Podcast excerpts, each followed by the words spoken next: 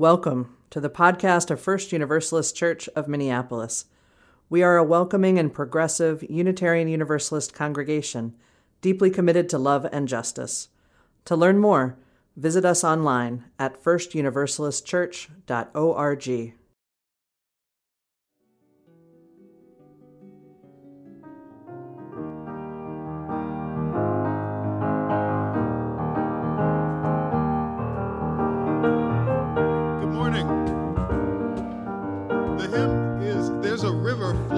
My Soul. Will you say it with me? There's a river flowing in my soul. Yes, and it's telling me that I'm somebody. That's it. That's it. It goes like this. There's a river flowing in my soul. Then it goes higher. There's a river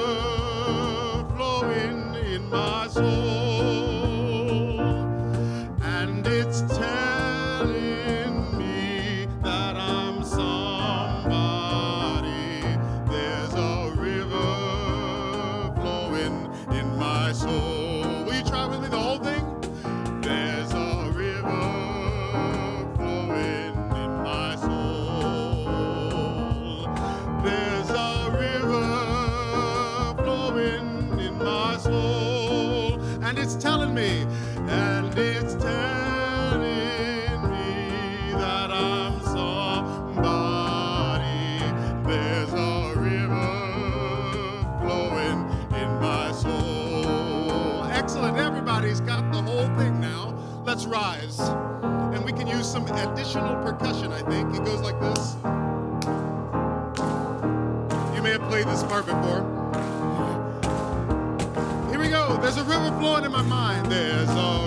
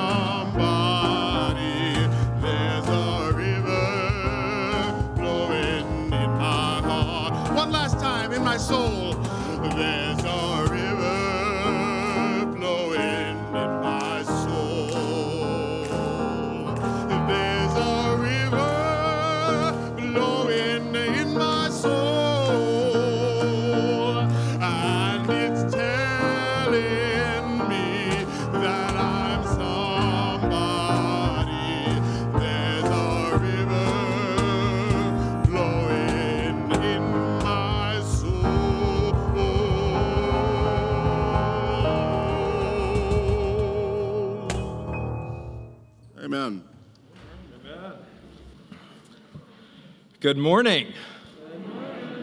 Good morning, good morning, good morning. Take a look around for a minute, y'all. Good morning. Take yourselves in. Y'all look good. Good morning and welcome to First Universalist Church. My name is Reverend Arif Mamdani. I am your associate minister, and I am overjoyed to welcome you this morning.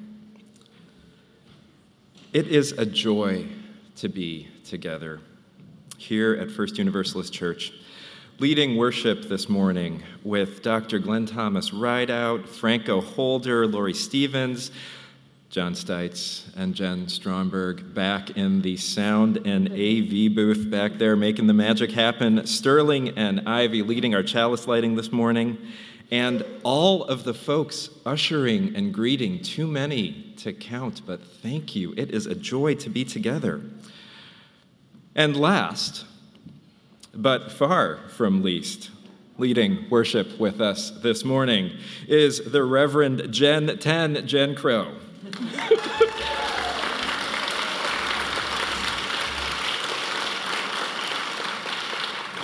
Jen, I'm sorry, I'm going to be slipping Gen 10 in there everywhere I can this morning. Folks, this is a church. First Universalist is a faith community that has placed itself at the crossroads over and over and over again throughout history. Whether it was developing the civic infrastructure and a social safety net as this city was forming, to our much more recent efforts to provide sanctuary, stop line three, or place our bodies on the side of our black siblings and claim the truth that black lives matter. There is a through line of commitment to justice and liberation that runs right back to the evening of October 24th, 1859, when a small group gathered to form what would become this church. And with that is also our commitment here in this sanctuary to grapple with the many contradictions that accrue when we try to step out of the status quo and work to bend the great arc of history toward justice. And so we as a church have been compelled age after age to try to make sense of who we are and how it is that any of us has the audacity and the privilege to act on the side of liberation and justice, and how in every age we make some advances, and in every age there remains work to be done. Some of it in ourselves, some of it in the world, and all of it together in community, because who we are at church influences who we are in the world. And who we are in the world is one of the ways that we change it.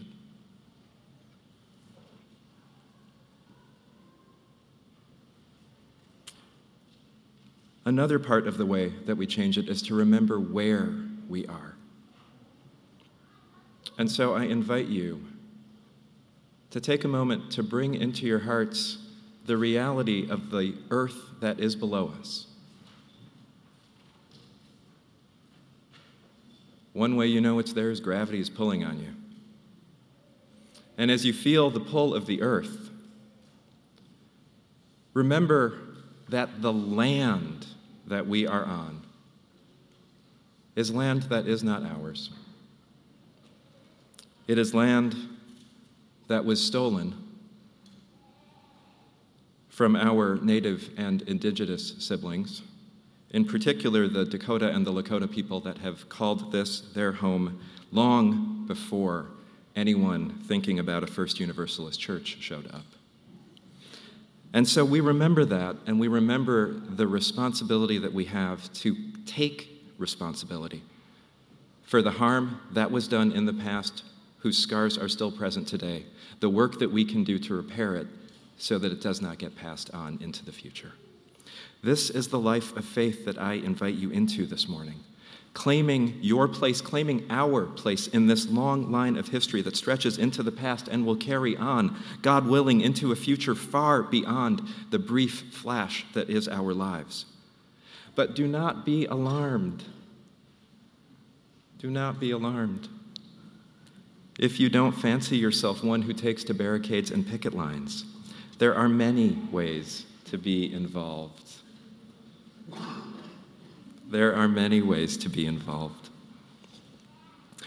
And I hope that you will find the ways to connect that are right for you.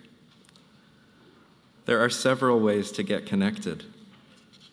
One of them is to visit our website. You can sign up for our weekly newsletters. If you haven't already, you can check out all that's going on. Or, you know, since you're here, take a look around you. Find someone who looks like they know what they're doing and say, hey, you look like you're connected here. What do you do here? How might I join you? I promise you that the answers will be interesting. Folks, I want to be sure to let you know about monthly dinners that are starting next week. These will be on Wednesday nights, a gathering for all ages to enjoy a meal together. Oh my goodness. A gathering for all ages. I hope you can join us, little one. All ages to enjoy a meal together, participate in some programming after dinner, and have some space and time for connection and community. The joy of being together, of sharing a meal. These will happen, these will be happening about once a month. more info and a place to sign up, please sign up so we know how many people are coming and can plan on having enough food. Uh, more info on that is online, and uh, flyers about that are at the back of the sanctuary and downstairs. Today is a special day in the life of the congregation for several reasons. One is that it is just a miracle to be alive and here to enjoy this day. Every day is a gift. We can start this time of worship in gratitude. But it is also the first day of religious education classes, which is super exciting. And finally, it is the long awaited Gen 10 celebration.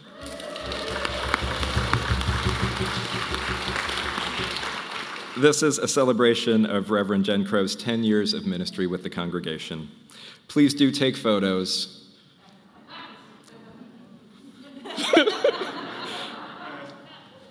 Selfies with Reverend Jed. and um, post them to social media. Use the hashtag Gen10. Let's enjoy this day.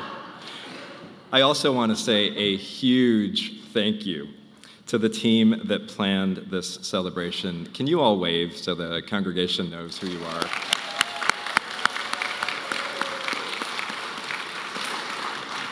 Every opportunity to work with this team has been a delight, and I have learned so much from you all about how to care for and celebrate people. So, thank you. So, folks, if you did not get the memo these last couple weeks, there will be cake and refreshments after the service. Let me say that again. Oh, you are welcome to come up. Is it okay if, I, if, if this person if you want to come up here, you can. It's totally up to you. I'm going to say a few more words about announcements, and you can decide what you want to do. Just saying, if you, if you want to come up. Could, could, I, could I maybe pick them up? Yeah?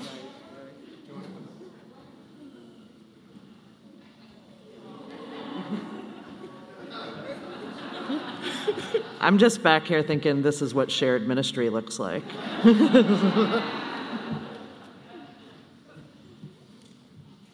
There is this beautiful thing that you see in the eyes of small ones their presence, their focus, their curiosity. It is, it is one of my favorite spiritual practices, and one of the things that I love most about being in multi generational religious community is that we get to see this. And we see an almost echo when we look into the eyes of elders when they're telling us what they've learned.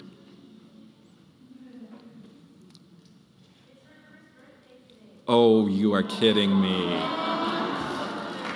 Tessa? So, uh, this is Tessa, right? Okay, so. We have to sing to Tessa, don't we? Is there anyone else who's celebrated a birthday this week or this month? We're going to sing to all of you. Yeah, we've got a bunch of you. So, happy birthday to you. Happy birthday to you. Happy birthday,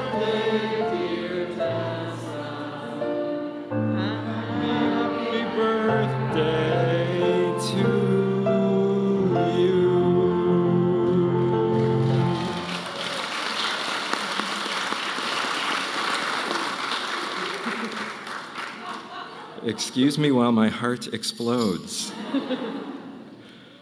Dear ones, there's going to be cake. We don't even need to do the rest of worship. We're done. We have connected with the divine. Yes, we have. That is very wise. Yeah. You think, think about how close you want to get to people you don't know yet. We'll keep, we'll keep working. We'll keep developing our relationship. Hopefully, we have both of our whole lives. Ooh, careful, love. Um, while you're down in the social hall getting cake, I want to encourage you to check out the absolutely gorgeous um, art installation that's down there. This is uh, Jane Bassick's Looking in Textile exhibit. If, you, if you've been through the social hall, maybe you took a look at it. She uses a variety of materials to create these amazing small art quilts. And she's going to be here at church with us um, after both services next Sunday. So I encourage you, if you have some time between now and next week, to take a look at her pieces and spend some time with them. They're really, really intricate and really reward um, taking them in from a distance and moving closer. Oh, this is going to be so much fun. their, um, their intricacy really rewards time and patience, and so I encourage you to spend some time with them. Um, and as we settle in for this morning's service, I want to invite you to take three slow and intentional breaths. I invite you to do that at your own speed, and as you do so, if you're able, if you'd like to, I invite you to take in the beautiful artwork that the visual arts team has created for us on the chancel. And to let that experience, the curves of nature and the curves of art, created art, bring you deeper into this moment that we make sacred together through our presence.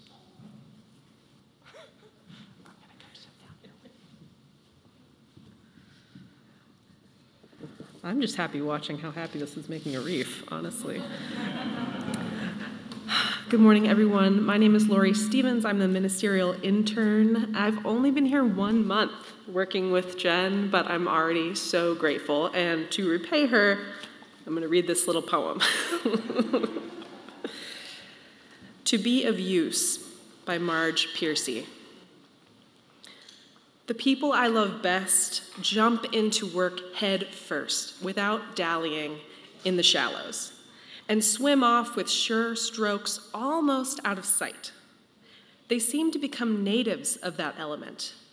The black, sleek heads of seals bouncing like half submerged balls. I love people who harness themselves, an ox to a heavy cart, who pull like water buffalo with massive patience who strain in the mud and the muck to move things forward, who do what has to be done again and again. I want to be with people who submerge in the task, who go into the fields to harvest and work in a row and pass the bags along, who are not parlor generals and field deserters, but move in a common rhythm when the food must come in or the fire be put out. The work of the world is common as mud. Botched, it smears the hands, crumbles to dust. But the thing worth doing, well done, has a shape that satisfies, clean and evident. Greek amphoras for wine or oil, Hopi vases that held corn are put in museums, but you know they were made to be used. The pitcher cries for water to carry, and a person for work that is real.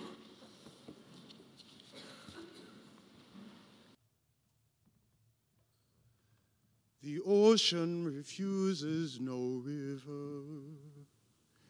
The ocean refuses no river.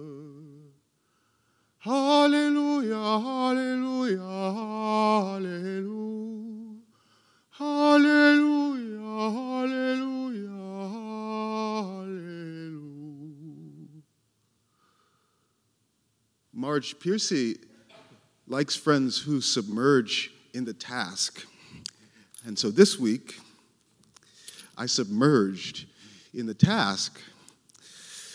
That was a good idea when we started. It was a great idea. We were going to take uh, all of the water communion water that we collected, sanitize it, and then place it in individual vials for people to carry with them throughout their year. I decided to make this part, the putting it in vials, my own personal meditation. I submerged in the task. Do you know how many vials, several hundred vials is? It's so many vials. But along the course of our work together, your water and me, I learned some things that I often learn whenever I make a meditation happen. These all start. Um, these all start with W's, and they're pretty easy for me to remember.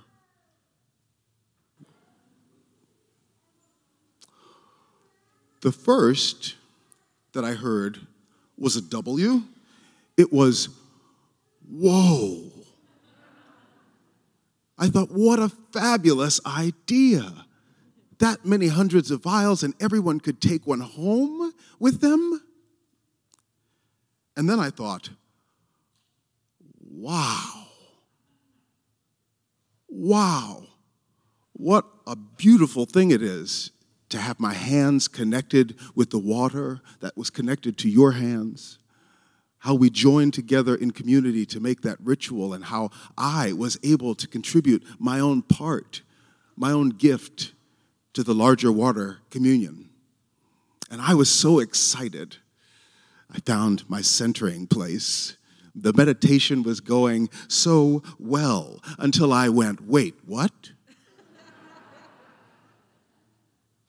And I realized that once I had gotten through a hundred of these little vials of water, that it takes so much time to put water into an empty little vial.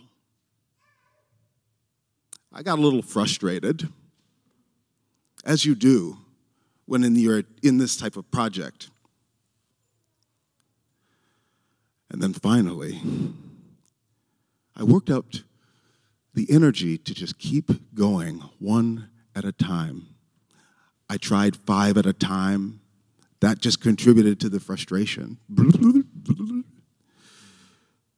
I saw that when you did just three, one, two, and three, and you dunked them at the same time, the sound of them filling up was very pleasant. I wondered if it was like the sound of us singing, filling up together.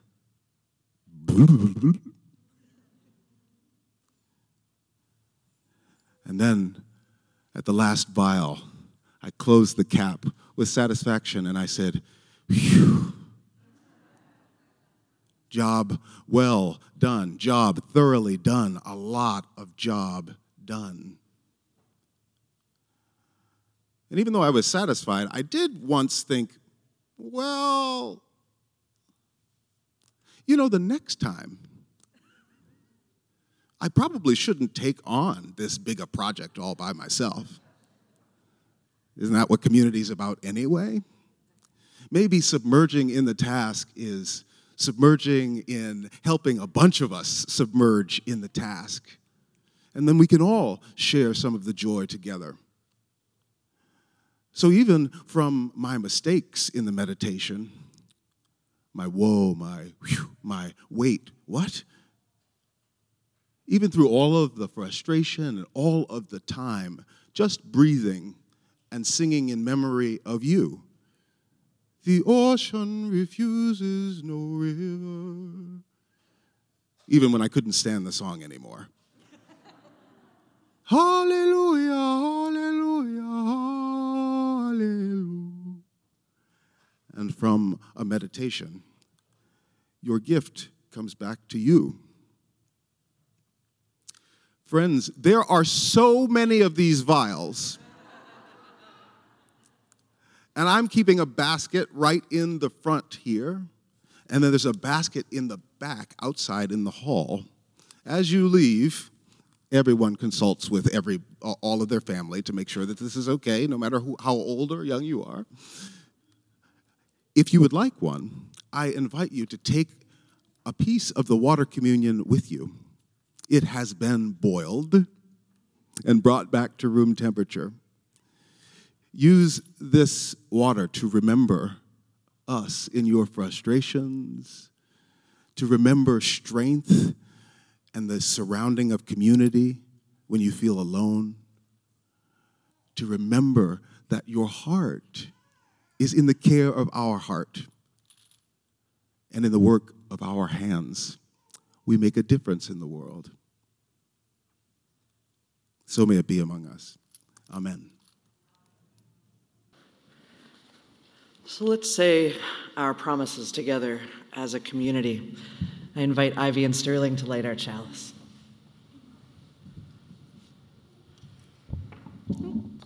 Please join me in saying the words for lighting our chalice. Love is the spirit of this church, and service is its law. This is our great covenant to dwell together in peace, to seek the truth in love, and to help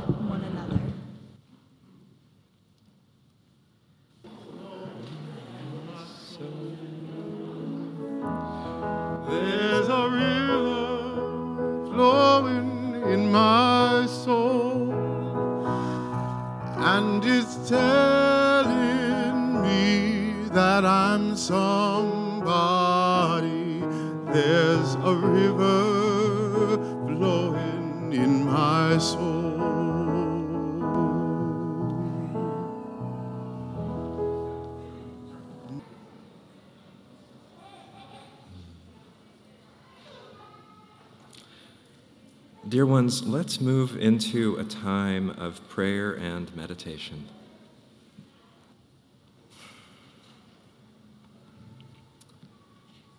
So I invite you to put down whatever it is that you're holding.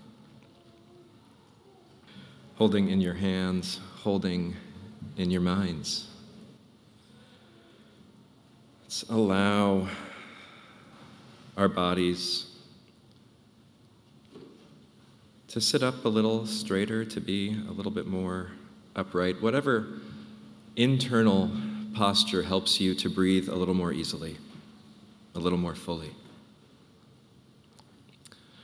Let's enter a brief moment of keeping silence together, knowing that, as Dr. Glenn Thomas reminded us last week, Silence is the absence of intentional adult talking, that everything else is just music from the divine. Let us join then in just a moment of shared breath and silence. That reminds us that we are one.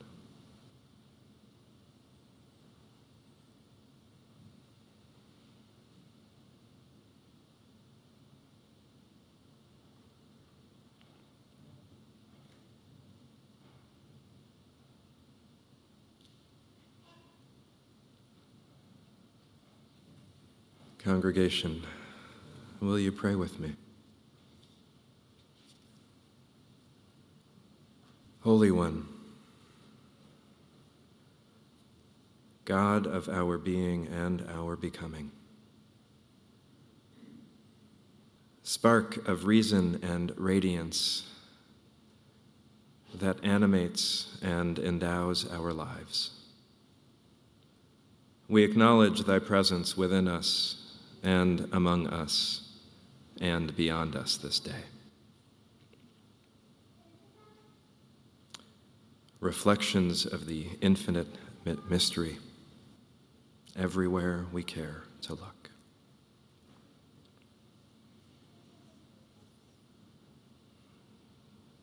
Where do we come from? What are we? Where are we going? How often do our hearts whisper these questions? All the time. And equally often,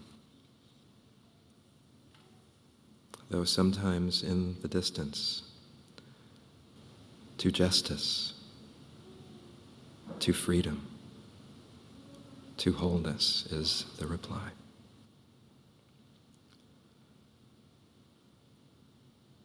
Help us to remember that we exist in holy tension. That we are always in the midst of change, always in the space between the notes, always in a leap of faith, always needing to trust our capes. May we relax in this liminal space. May our flailings for certainty be transformed into sure strokes until we are almost out of sight, as the poetry writes.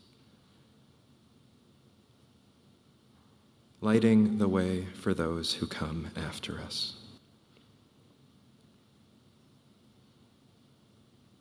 Gathered here this morning, there is much that we hold as a community. And I invite you to speak aloud now or hold in your hearts all the people and concerns you would lift in worship today, that we might surround all in a care and a love that sets them free.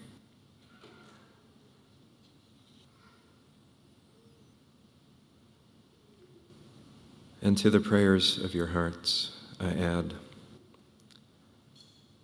that we hold in care all those grieving the loss of Reverend Rob Eller Isaacs, whose life was celebrated yesterday at Unity Church Unitarian across the river. And we hold the Eller Isaacs family in our love. As they journey with Jan Eller Isaacs, who recently shared news of her own cancer diagnosis. We pray for healing. We pray for ease in this journey. Our hearts are with you.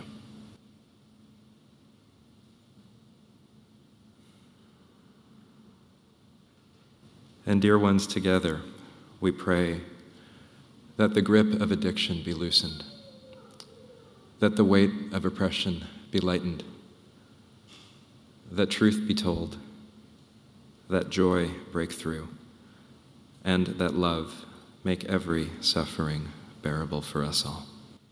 May it be so. Amen. And will you join in singing Spirit of Life?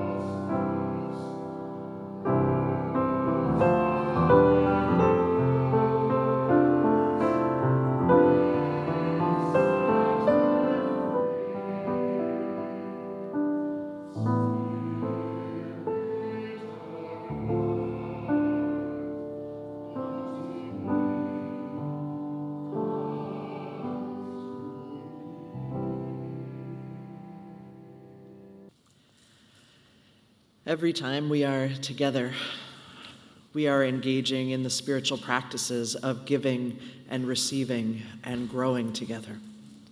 One of the ways we experience those practices is by sharing of our financial resources with each other, trusting that when we share what we have, we all have what we need. In just a moment, there'll be an opportunity to give that you'll see up on the screens, and baskets will come by. But first, let me tell you where your financial gifts will be headed today. And a reminder, as always, that if this is a time of need for you or your family, please let any of the staff know so we can share the congregation's resources with you. And if this is a time to give for you and your life, Today, the time is to give to the Cummins Ministerial Internship Fund. This fund was created to honor our minister emeritus, the Reverend John Cummins, and to continue his legacy. John had a way of spotting and supporting and encouraging others into ministry. It was one of his many gifts as he served this congregation. The resources that head into this fund here they are used to support the ministerial internship program here And in particular, this year we are the only congregation specifically offering a ministerial internship for a person of color entering the ministry. We have tailored this internship experience to help do some reparation, some repair to generations of challenge that folks of color entering the ministry have faced and continue to face in our movement. Your gifts go to support this fund. And I want to let you know how John perhaps thought of what we do together. He wrote, I do not believe in the hereafter, nor for that matter do I believe in a heretofore. I do believe that each person is a unique, one time, never before, and never again event, and that each individual has a contribution to make that is and forever will be part of the human story. Each of us in our lifetime climbs the mountain of human experience, and when we reach the heights and see what is to be seen therefrom, we lie down on that mountain of human experience, and the small measure of our dust adds its height, whereby our peers and companions and those who come after us may see a small way further than we. That is our immortality. Let us keep on building that mountain, adding our gifts and our lives, our hope and commitment to that future. Your gifts will now be gratefully received.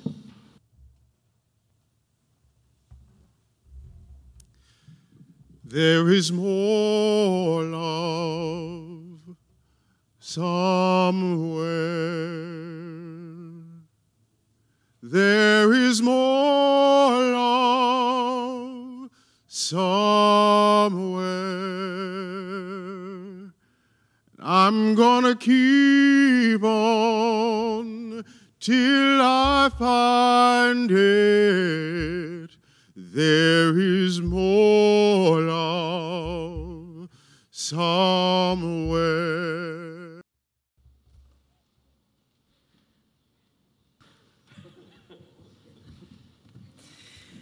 Good morning, all. I am the Reverend Sarah Smalley, longtime member here at First Universalist, and joining me on the chancel here is Board Chair Darren Woodson and members of the Jen 10 10th Anniversary Celebration Planning Team.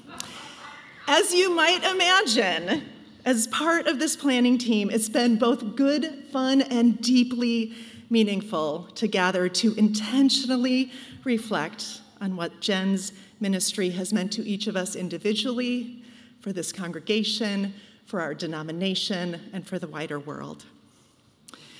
For a number of weeks, recently, there have been articles in the Liberal newsletter describing the many facets of Jen's ministry. I won't recount them all here, but if you haven't had a chance to read them, they're worth looking up to have a sense of the scope and impact of Jen's shared ministry here at First Universalist. But today, today we get to present Jen with this gift on behalf of the congregation. You can, look at it, because I'm, I'm going to talk for a while too.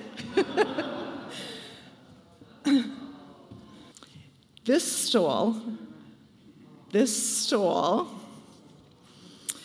is a visible representation of Jen's shared ministry, custom made by fabric artist Don Carlson Kahn.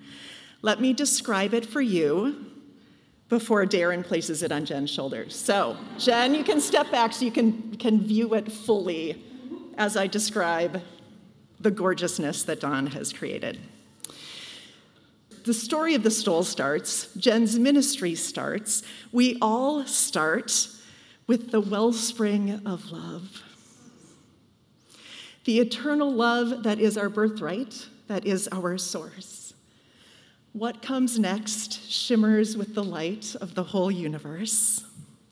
Rising from the wellspring of love are radiant dewdrop jewels. From Jen's book, Take What You Need, quote, on that night full of fresh grief, the sparkling web of connection we had created was holding us close, each person a dewdrop jewel.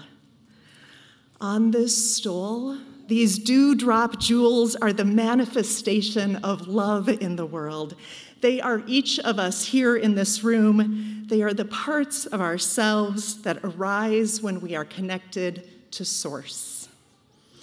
These dewdrop jewels keep moving and growing until they meet with one of life's most powerful forces transformation. On the back of the stole is the phoenix, one with watercolor lines similar to Jen's tattoo. Sewn into the inside of the stole is this quote from Jen's book that she might always have this truth embracing her. A phoenix, a work of art, rising from the ashes of experiences that could have killed me. I am here, beautiful and flowing. I will rise. You are here, beautiful and flowing, teaching us all how to rise. After going through the fires of transformation, the dewdrop jewels get to work blessing the world.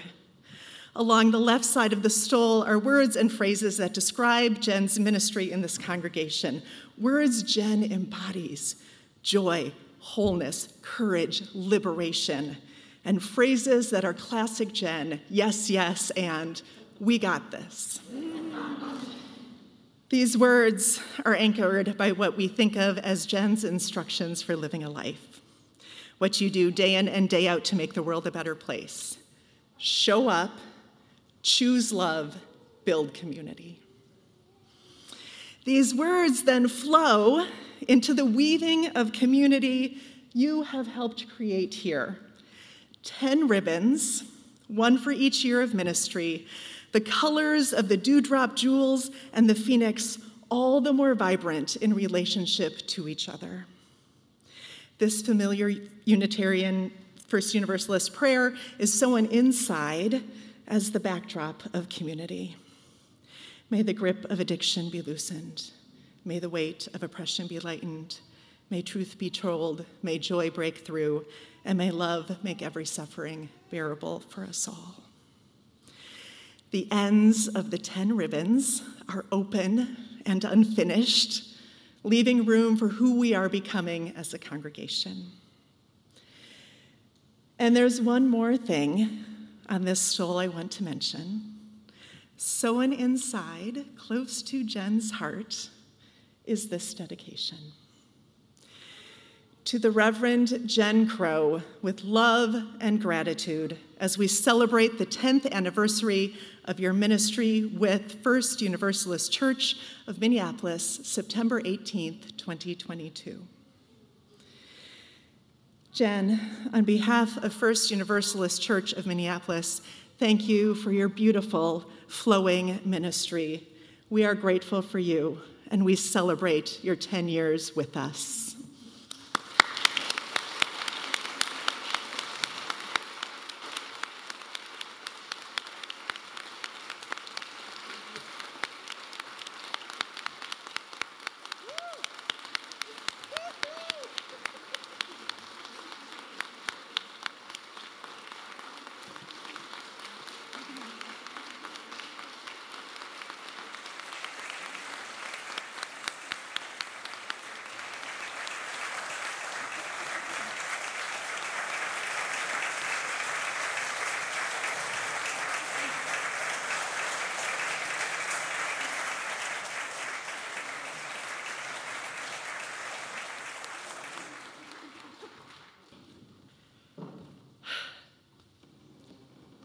Thank you.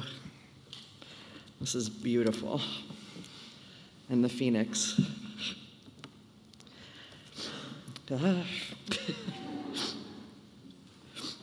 it's been a week of crying, so here we are.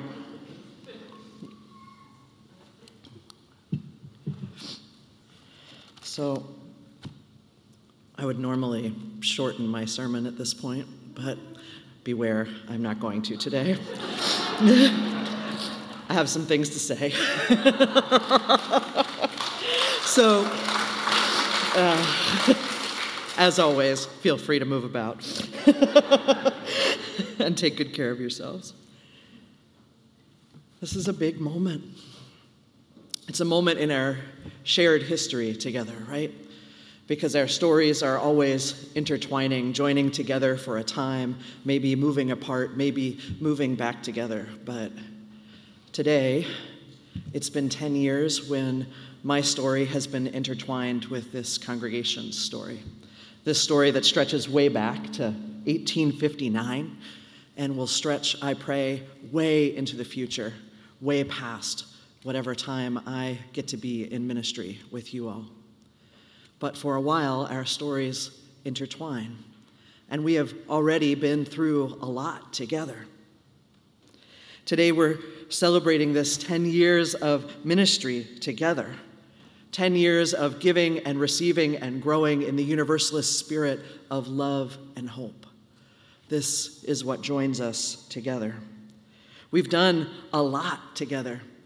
There's a question that lives in our ministry team what is the next impossible thing we will do together? This question, a gift from Julica Hermann de la Fuente. We are always saying yes as a congregation to the next impossible thing together.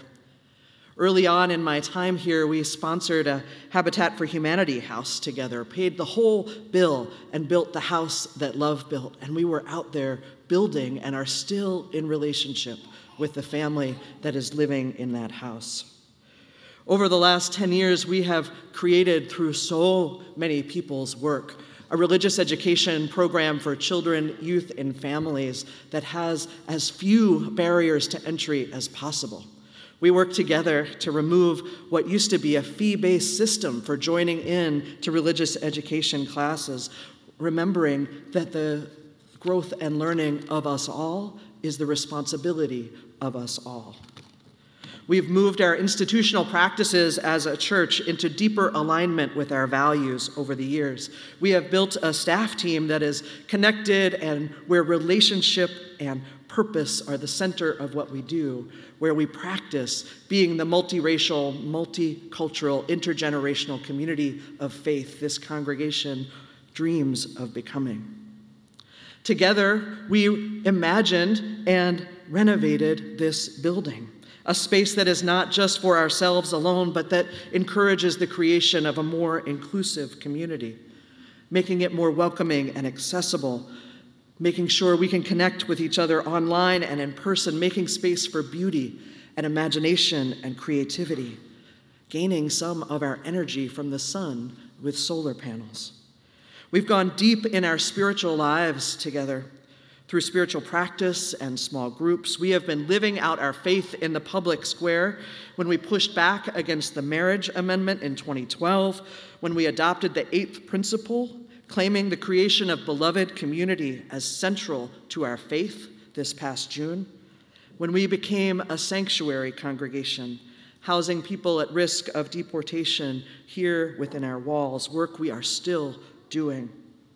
When we are out at park board meetings and city council meetings, when you see us outside federal buildings or shutting down light rails and highways and other bastions of consumerism to interrupt business and us- as usual and bring our communal attention back to the fact that Black lives matter.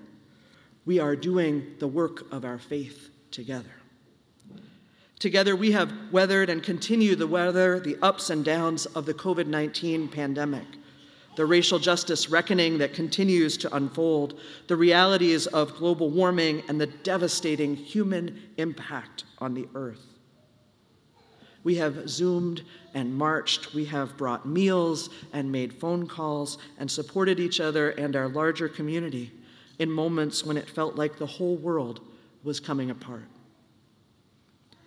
We have known losses personal losses, collective losses and we have welcomed new life in so many ways. Together, we have held it all the beautiful, the brutally awful, the both and of life, the joy and the woe, with our hearts expanding with every turning of the cycle of life. We have been through it together. We are going through it together right now, too. We are in it together now. Many of us are returning to community in person and online after several challenging years of pandemic living. Grief is with us. And our community experienced a big bump recently. The shape of that bump took different forms for many of us. When our choir director departed recently, our choir and congregation lost a beloved teacher and leader. When our choir director left, accusing me of secrecy and control and the enforcement of employment policies in a way that is out of alignment with our values as a congregation, some among us doubted and are still doubting whether this is a community where you can put your trust. Maybe some are doubting whether I am a leader where you can place your trust.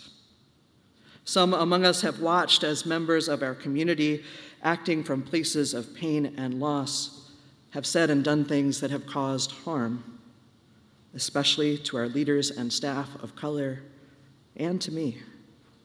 Some of us have caused pain, some of us have experienced pain, some of us have watched and listened as events have unfolded and not known what to do. And all of us are experiencing the ripple that comes when a pebble like that hits the water. We feel the ripples even if we aren't intimately involved in the change or conflict at hand.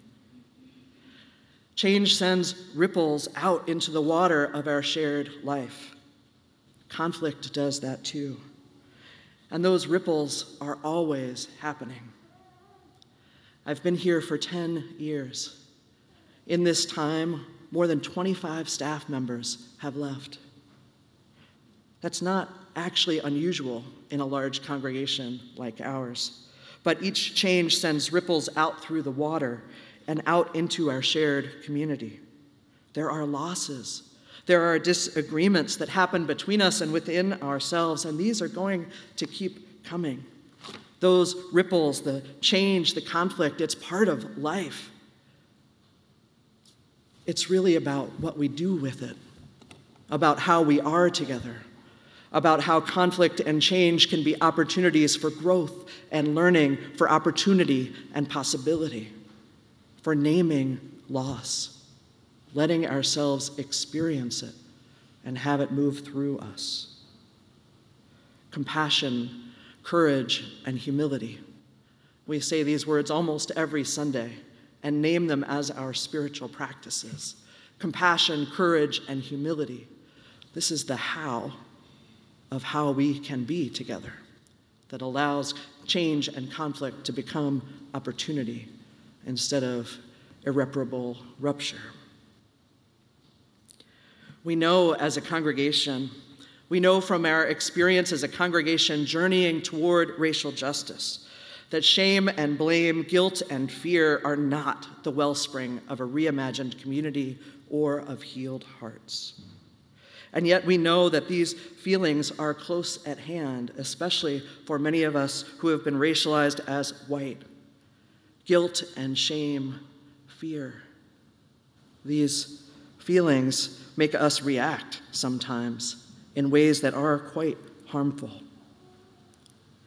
I am forever grateful for the people of color on our staff and in our leadership and the teachers and theologians that keep reminding me and us that healing and justice do not come from fear and shame.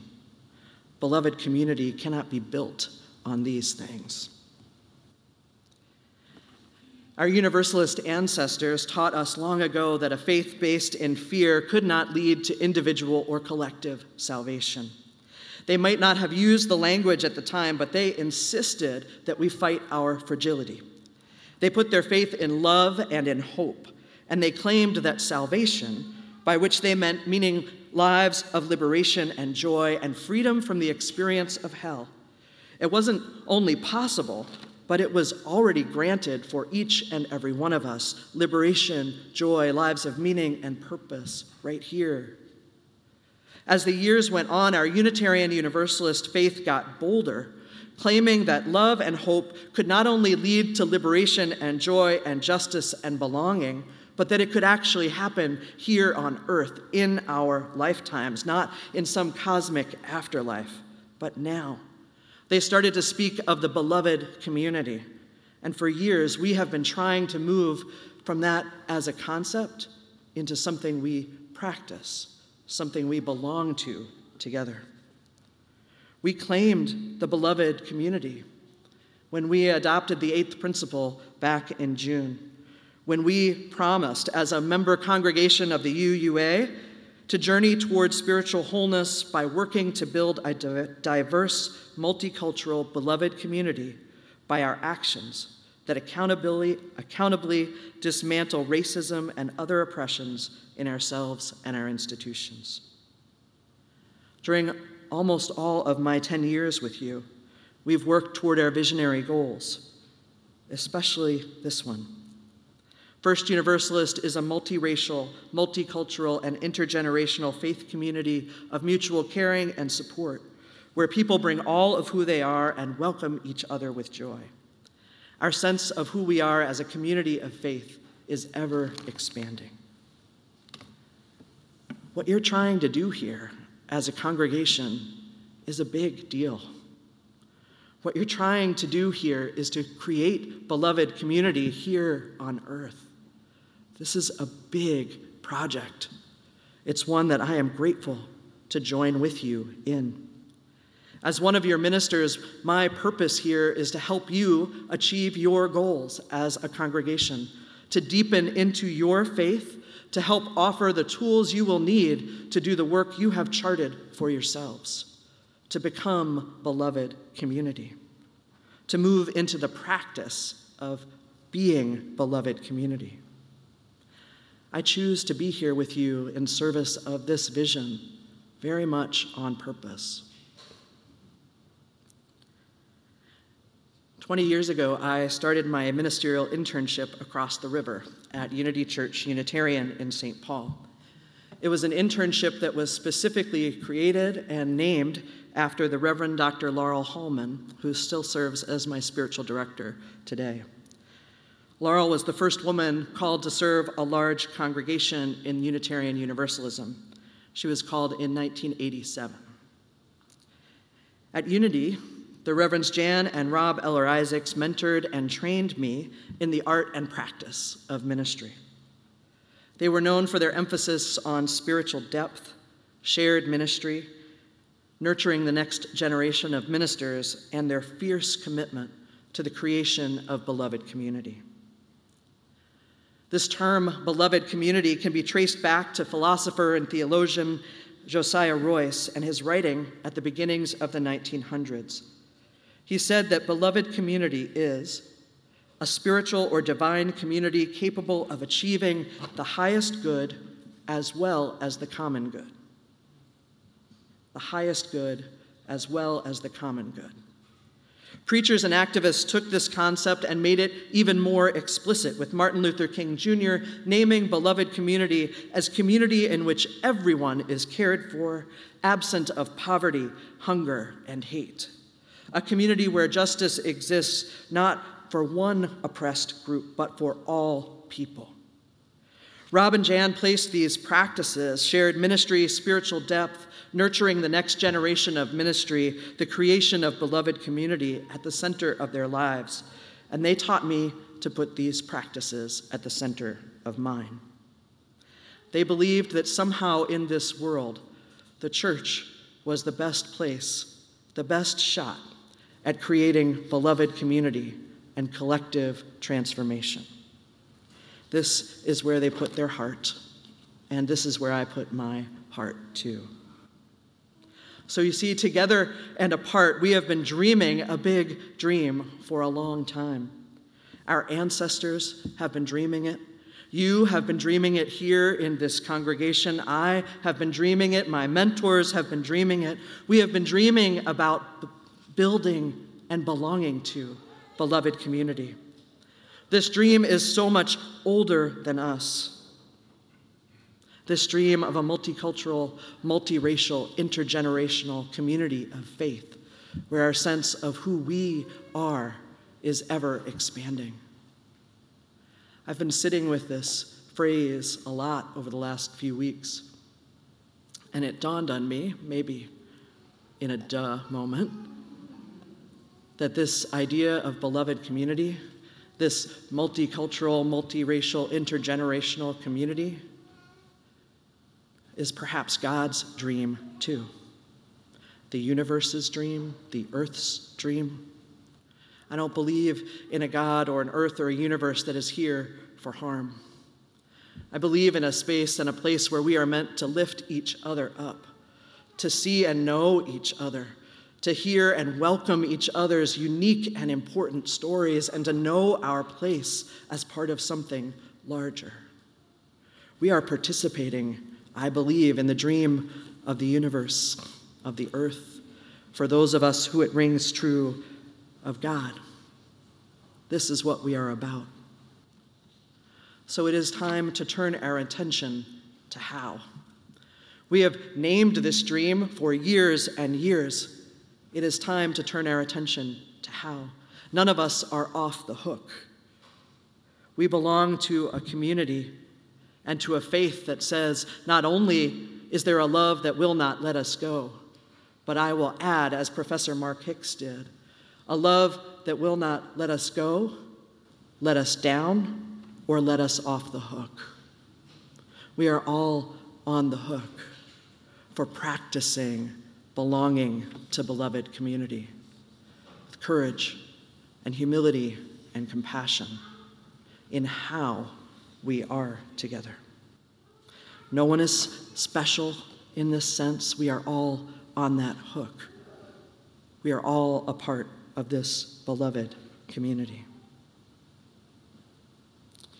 It's time for us to move into the how together, to cultivate spiritual depth, to share the ministry, to learn the practice of repair and reconciliation, to speak the truth in love, to help each other to build community. This is what it will take, and likely so much more. The work is real.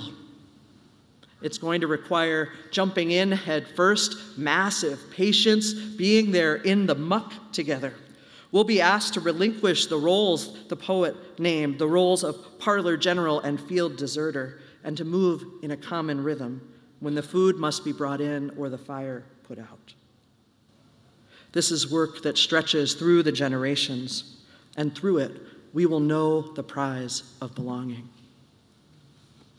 So let us be about the task of building and belonging to beloved community, a place where there is a love that will not let us go, that will not let us down, that will not let us off the hook. May it be so. Amen.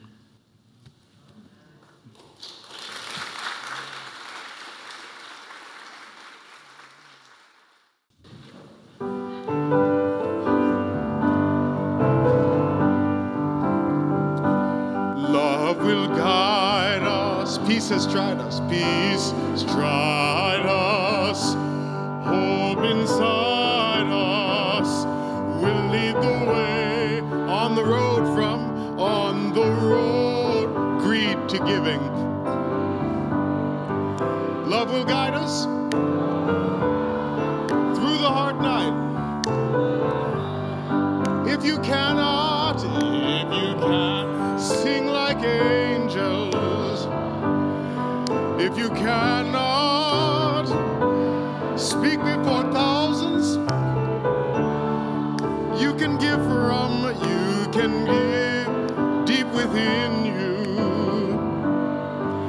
can change the world with your love. Love will guide us, love will. Peace has tried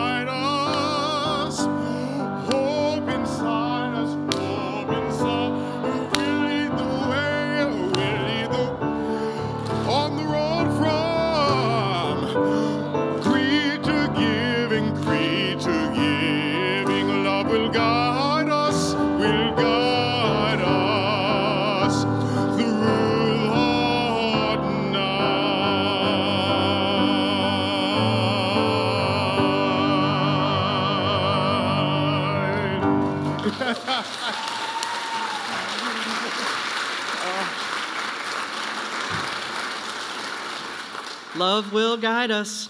Let's keep showing up, choosing love, building community together. May it be so. Amen.